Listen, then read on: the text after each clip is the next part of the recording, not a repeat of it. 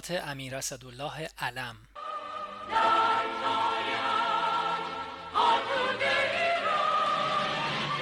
1349 شهریور.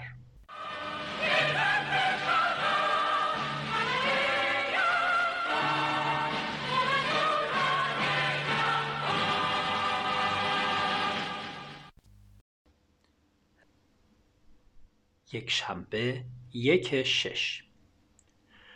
صبح شرفیاب شدم. وضع بد گمرک فرودگاه مهرآباد را به عرض رساندم که متناسب با کشور پیشرفته اعلی حضرت نیست. این دفعه من چون بیخبر از سوئیس آمدم و از آنجا را بسیار بد دیدم. فرمودند خودت آنجا را درست کن. این هم یک دردسر تازه. به هر صورت قطعا انجام خواهم داد. مطالب سفیر آلمان را عرض کردم. فرمودند به هر حال برای این کار قطع رابطه که نخواهیم کرد. ولی به او بگو که به هر صورت این اعمال به تحکیم مناسبات هم کمک نمی کند. برز رساندم که سفیر آلمان به دستور رئیس جمهور و وزیر خارجه تعطیلات خودش را قطع کرده و آمده است که از آستان مبارک عذرخواهی کند.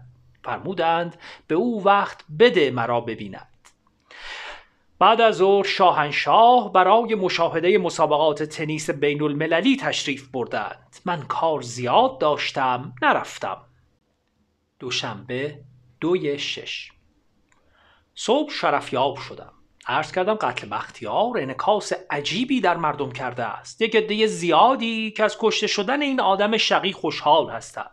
یک عده دیگر هم از این قدرت عجیب دستگاه شاهنشاه ماسها را کیسه کردند. حتی می‌گویند آن دو نفر جوانی که هواپیمای ملی ما را رو بودند معمور ساواک بودند که خواستند ردگم کنند و آنها هم در قتل بختیار شرکت کردند.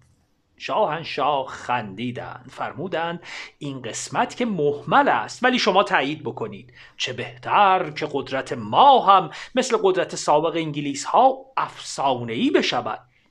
عرض کردم همه اینها درست ولی شاهنشاه باید اجازه بفرمایند من در حفاظت خود شما تجدید نظر بکنم. شما صد درصد اسیر گارد هستید. درست است که طرف اعتماد هستند.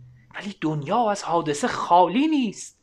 به علاوه مگر همین گارد نبود که شما را در فروردین چهار سال قبل به گلوله بست؟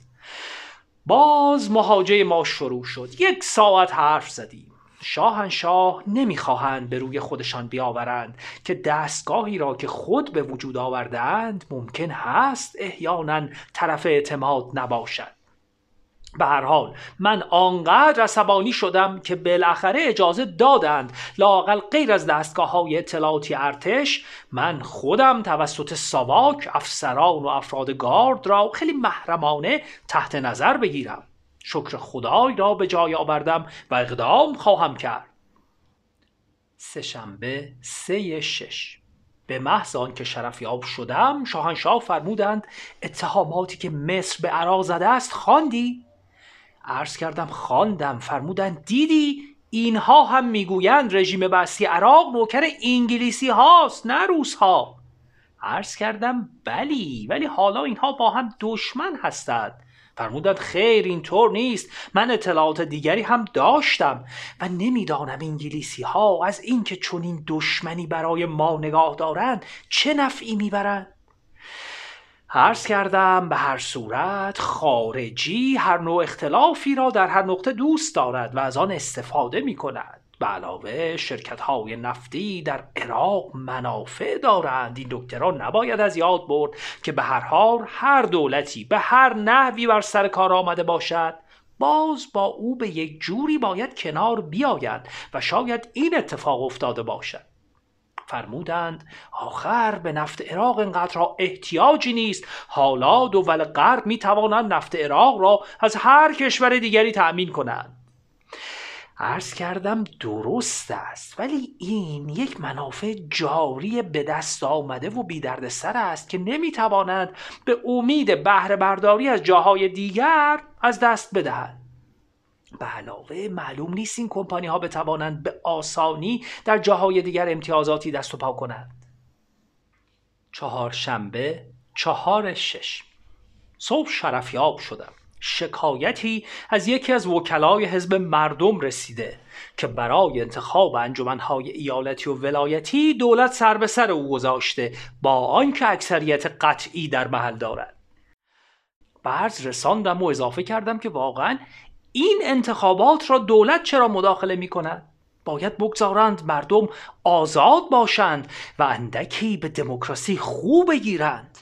بالاخره سلطنت ولیعهد مخصوصا مقدمه آن باید در قالب یک نهاد دموکراتیک بر مردم قبول افتد. این قدرت بزرگ شاهنشاه با خودتان از بین می رود خیلی بحث کردیم. عرایز بیشاعبه و خالصانه مرا پذیرفتند. ولی فرمودند بالاخره الان دولت کشاورزان و کارگران را در دست دارد. معلوم است در هر انتخاباتی پیروز می شود عرض کردم اگر واقعا مردم حس کنند که در بیطرفی و آزادی مطلق چون این اتفاقی میافتد من حرفی ندارم. ولی خدا کند چنین باشد. سر شام اولیا حضرت ملکه پهلوی رفتم. نصری سفیر شوروی از شهبانو دعوت کرده بود به طور خصوصی از شوروی دیدن فرمایند. برای اکتبر قبول فرموده بودند. سر شام فرمودند چون فردا صبح سفیر برای مرخصی به مسکو می رود همین امشب بگو می خواهم در دسامبر و ژانویه بروم که روسیه پوشیده از برف را تماشا کنم. تا از شاهدشت آمدم و سفیر را پیدا کرده با او حرف زدم خیلی طول کشید. حالا دوی صبح هست میخوابم. پنج شنبه پنج شش. در رکاب شهبانو برای جشن هنر شیراز به آنجا رفتیم. شب نمایش ویس و رامین و بسیار خوب بود. جمعه شش شش. از شهبانو اجازه خواستم به تهران برگردم به آسانی اجازه دادن. لطف شهبانو محسوس است که به من کم شده. به ایشان حق می دهم چون زیادی با شاهنشاه معنوس هستم و لابد کم و بیش رفتار ما را هم می دانند. اما من اهمیتی نمی دهم چون خدمت من به شاه است و او را دوست دارم. احترام و علاقه ای که به سایرین دارم محض خاطر اوست. اما شهبانو اصولا زن بسیار خوبی هستند. از این جهت حیف است که با من بیمهر باشد. بالاخره خواهند فهمید که من چه اندازه صمیمی هستم. در راه بازگشت با نخست وزیر صحبت کردم. از اوضاع مالی فوقالعاده نگران بود. گفتم درست است که در بودجه یک میلیارد دلاری ریخت و پاشهای کوچک چیز مهمی نیست. ولی خلاف اصل است. مثلا همین که میفرمایید وزیر خارجه 900 ساعت وشرون کنستانت برای کادو سفارش داده است. هر کس بشنود گوش و چشم خود را از تعجب می‌گیرد. آخر چرا چون این اجازه هایی می دهید؟ این خلاف اصل است. بیچاره سر دلش باز شد و شکایت ها آغاز کرد. گفتم هیچ کس غیر از خودت مسئول نیست. زیرا اولا بسیار ضعف به خرج می دهی اگر من جای تو بودم روزی که وزیر خارجه در کراچی به تو فوش داد از قرار حق و حساب او را تنبیه می کردم یعنی امر می دادم آنقدر چوب به ما تحت او بزنند که به پای مرگ برسد. هرچه شاهنشاه بعد میفرمودند اطاعت می کردم ولی از او نمی خوردم بعد هم تو می‌خواهی همه مردم را راضی کنی این نمی شود اما یک مطلب را فراموش نکن که بالاخره اگر رشته های اقتصادی از هم بکسلد آقا را دراز می کند ببین با وزیر برنامه ریزی تونس که ده سال بر سر کار بود و بعد برنامه هایش شکست خورد بورقی به رئیس جمهور چه کرد؟ او را به ده سال حبس با اعمال شاقه محکوب کرد آقا از این قاعده مستثنا نیستید و نوبت شما هم خواهد رسید. بیچاره خیلی دست پاچه شد. از ترس اینکه مبادا من این مطالب را به عرض پیشگاه شاهانه برسانم. شنبه هفت شش. امروز صبح شرفیاب شدم. الحمدلله شاهنشاه خیلی راضی و سرحال بودند. عرض کردم در شیراز شهبانو به من فرمودند تا حالا نمی‌خواستم در جشنهای 2500 سال مداخله کنم. حالا می‌بینم عقل شماها به جایی نمی‌رسد ناچارم مداخله نمایم. عرض کردم البته شهبانو باید مداخله بفرمایند. بالاخره کار کار کشور و شماست. من هم اگر زحمتی می‌کشم برای شماست. ولی شهبانو اگر مداخله بفرمایند باید اوامر مستقیم به خود من بدهند.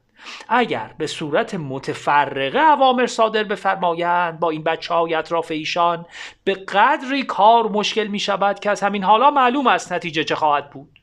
گویین که من هم معلوم نیست موفق بشوم ولی به هر صورت باید کار متمرکز باشد و دستور دهنده هم یک نفر باشد. فرمودند راست می‌گویی موضوع را ابلاغ کن.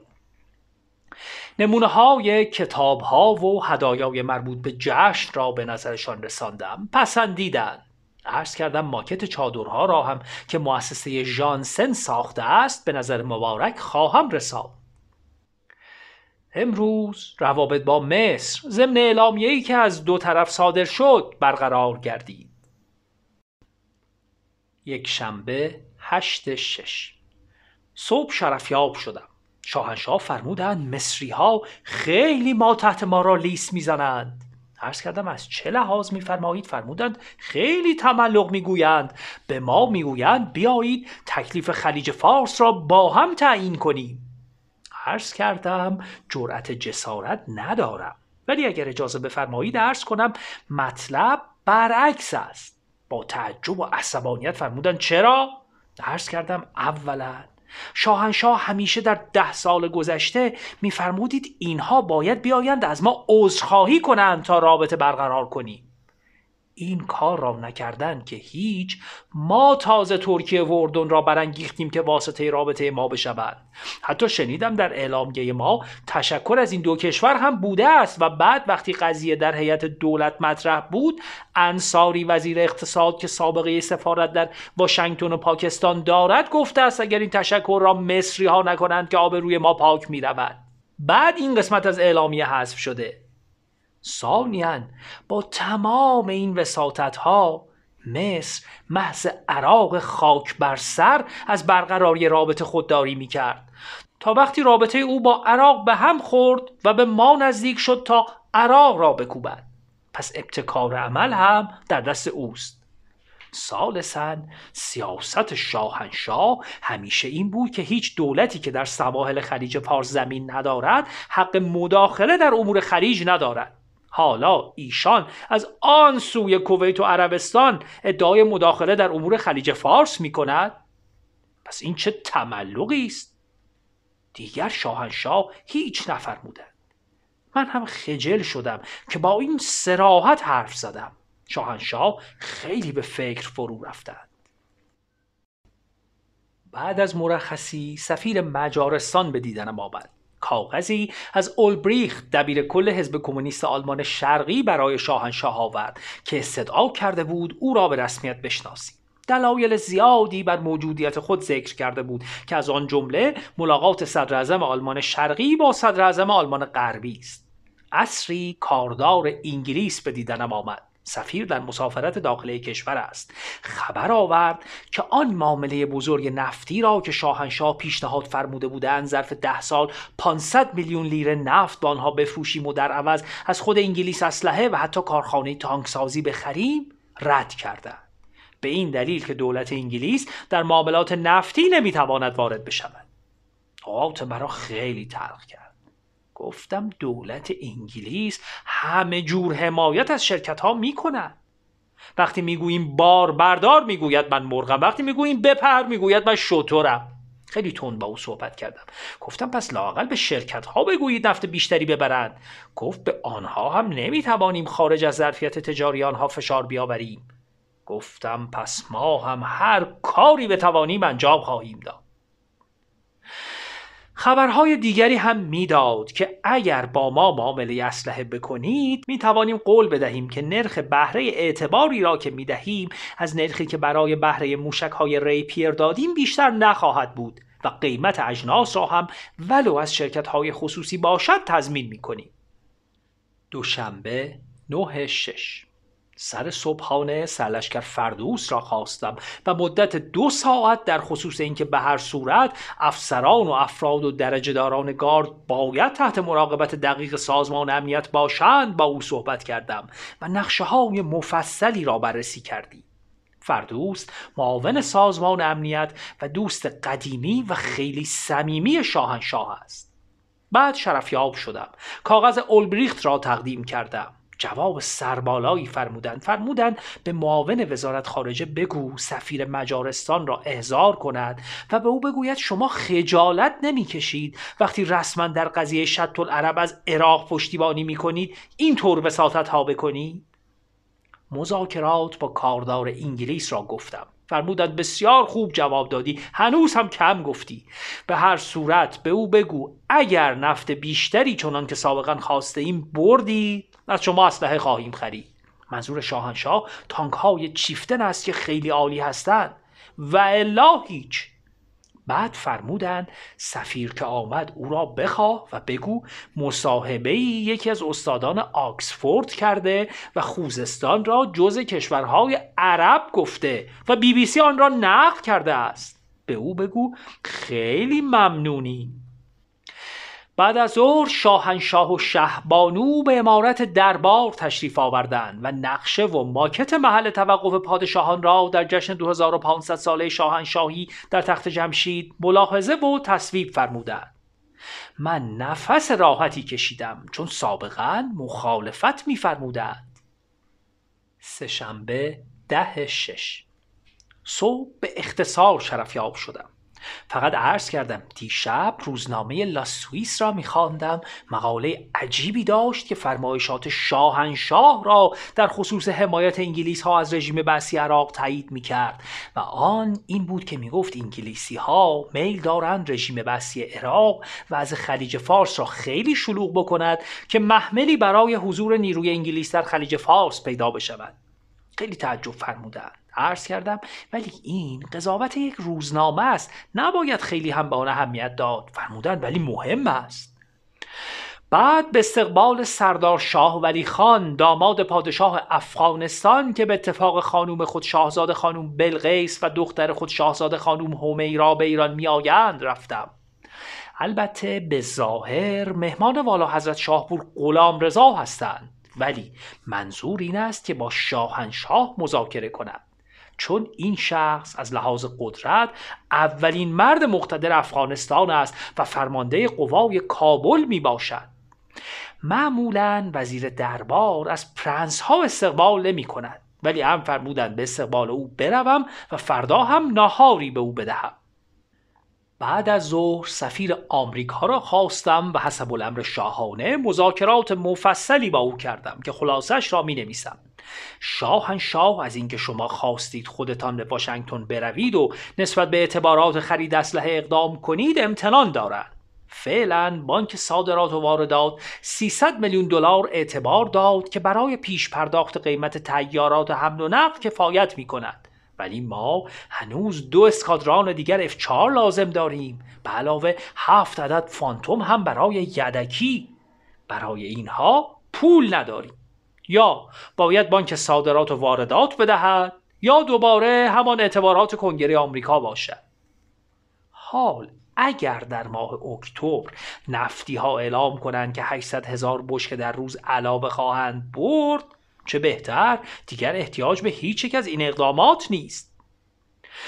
راجع به 800 هزار بشکه سفیر خندید و گفت شما دائما می دهید اول که 200 هزار بشکه بود بعد 400 بعد 600 حالا شده 800 گفتم هرچه لیبی کم کند ما باید اضافه کنیم. گفت اینها که همان کمپانی های لیبی نیستند. گفتم به هر صورت بازار که باز می شود به علاوه شاهنشاه در نامه ای که سه ماه قبل به نیکسون نوشتند اتفاقا همین 800 هزار بشکه را پیش بینی فرمودند. واقعا پیش بینی شاهنشاه عجیب است. گفت به هر صورت همین امروز تلگراف می‌کنم. راجب یک نفر آمریکایی که برای مشاوره در کارهای مخابرات استخدام کرده ای مثال نظر می کرد که خیلی دزد است. خوب است از استخدام او صرف نظر کنیم. جای تعجب شد که یک سفیر آمریکا نسبت به یک نفر از اتباع آمریکا آن هم کسی که در دستگاه جانسون سمت رئیس خریدهای پنتاگون را داشته است اینجور اظهار نظر کند. و هر حال من خیلی ممنون شدم که اینقدر خالصانه حرف زد.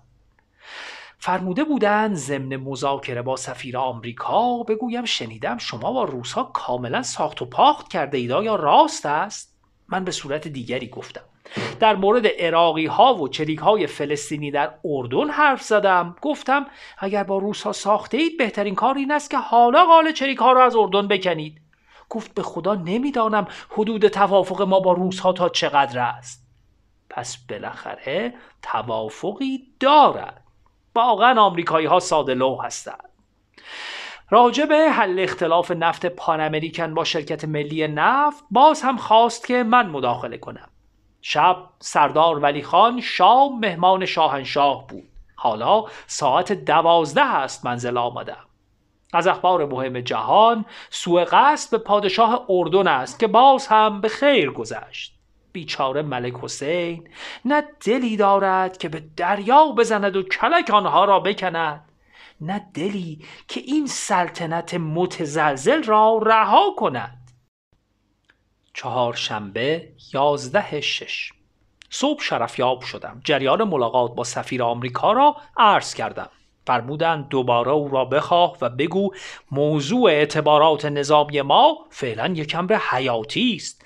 چه از طریق بانک صادرات و واردات و چه از طریق اعتبارات تصویبی مجلس سنای آمریکا باید هرچه زودتر به ما برسد و آن قسط هایی که برای فانتوم ها در نظر گرفته شده زودتر بدهند فرمودند بگو هنوز هم سیل اسلحه روسی به طرف مصر و عراق سرازیر است. پس فردا اگر با اسرائیل صلح بکنند تمام این قدرت متوجه خلیج فارس می شود تکلیف چیست؟ ارتش ما بیش از هشت روز ذخیره مهمات برای جنگ ندارد.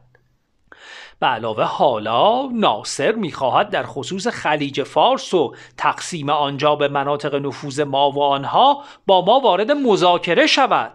در صورتی که ما می‌خواهیم هیچ نفوذی اینجا نباشد و به هر صورت باید جلوی او را بگیریم. همان مطلبی که در های روز قبل نوشتم حالا شاهنشاه توجه فرمودند. آیا به این صورت ممکن است و آیا به نفع شما هست که ما در مقابل نفوذ و قدرت ناصر عقب بنشینیم و میدان را برای او خالی بگذاریم؟ نهار با شاهزاده خانم بلغیس و شوهرشان و چند نفر از شاهزادگان خودمان و وزرا در منزل من صرف شد. شام برای شاهزاده خانوم در منزل شاپور غلام رضا بود. شاهنشاه هم تشریف آوردند. پنجشنبه دوازده شش. خلاصه مذاکرات با سفیر آمریکا را عرض کردم. شاهنشاه نگران وضع اردن هستند و خیلی خوشحالند که ملک حسین التیماتوم سختی به چریک ها و همچنین به عراقی ها داده است. عرض کردم ملک حسین قدرت اخلاقی ندارد. فرمودند بدبخت چه کند؟ از هیچ جا منظور سیاست های خارجی است. یک راهنمای مطمئن به او نمی شود باز هم کارهای والا حضرت شهناز را ناچار برز رساندم و باز شاه اوقات تلخ شدند. جمعه سیزده شش صبح منزل ماندم. چندین دفعه شاهنشاه برای کارهای مختلف تلفن فرمودند. بعد از ظهر شهبانو برای خاطبه جشن هنر شیراز تشریف بردند. به من امر نفرموده بودند که بروم. از این حیث راحت هستم. شب هم منزل ماندم کار کردم. فقط عصری به کاخ شهوند رفتم که ببینم شاهنشاه که آنجا تشریف می‌برند همه چیز مرتب باشد. شنبه چهارده شش. صبح شرفیاب شدم. شاهنشاه فوقالعاده نگران وضع اردن بودند. فرمایشاتی فرمودند که به سفیر آمریکا بگویم آیا با وضع این اندازه در هم و هم باید وضع دفاعی ما طوری باشد که فقط برای هشت روز جنگ مهمات داشته باشی؟ آخر ما که از شما چیزی و کمکی نمی‌خواهیم. می‌گوییم نفت ما را ببرید پول ما را بدهید که در راه منافع مشترک و دفاع مشترک خرج بکنیم. از این هم مزایقه دارید؟ مدتی راجب بچه ها و خانواده مذاکره شد. از وضع والا حضرت شهناز غم عجیبی در دل شاه نشسته است. عرض کردم اجازه فرمایید سخت بگیرم چیزی نفرمودند. شب هم شاهنشاه بیکار بودند ولی من شرفیاب نشدم. در منزل به کارهای جاری رسیدم. فقط چند دقیقه به کاخ شهوند رفتم ببینم وضعیت از هر حیث مرتب هست یا نه.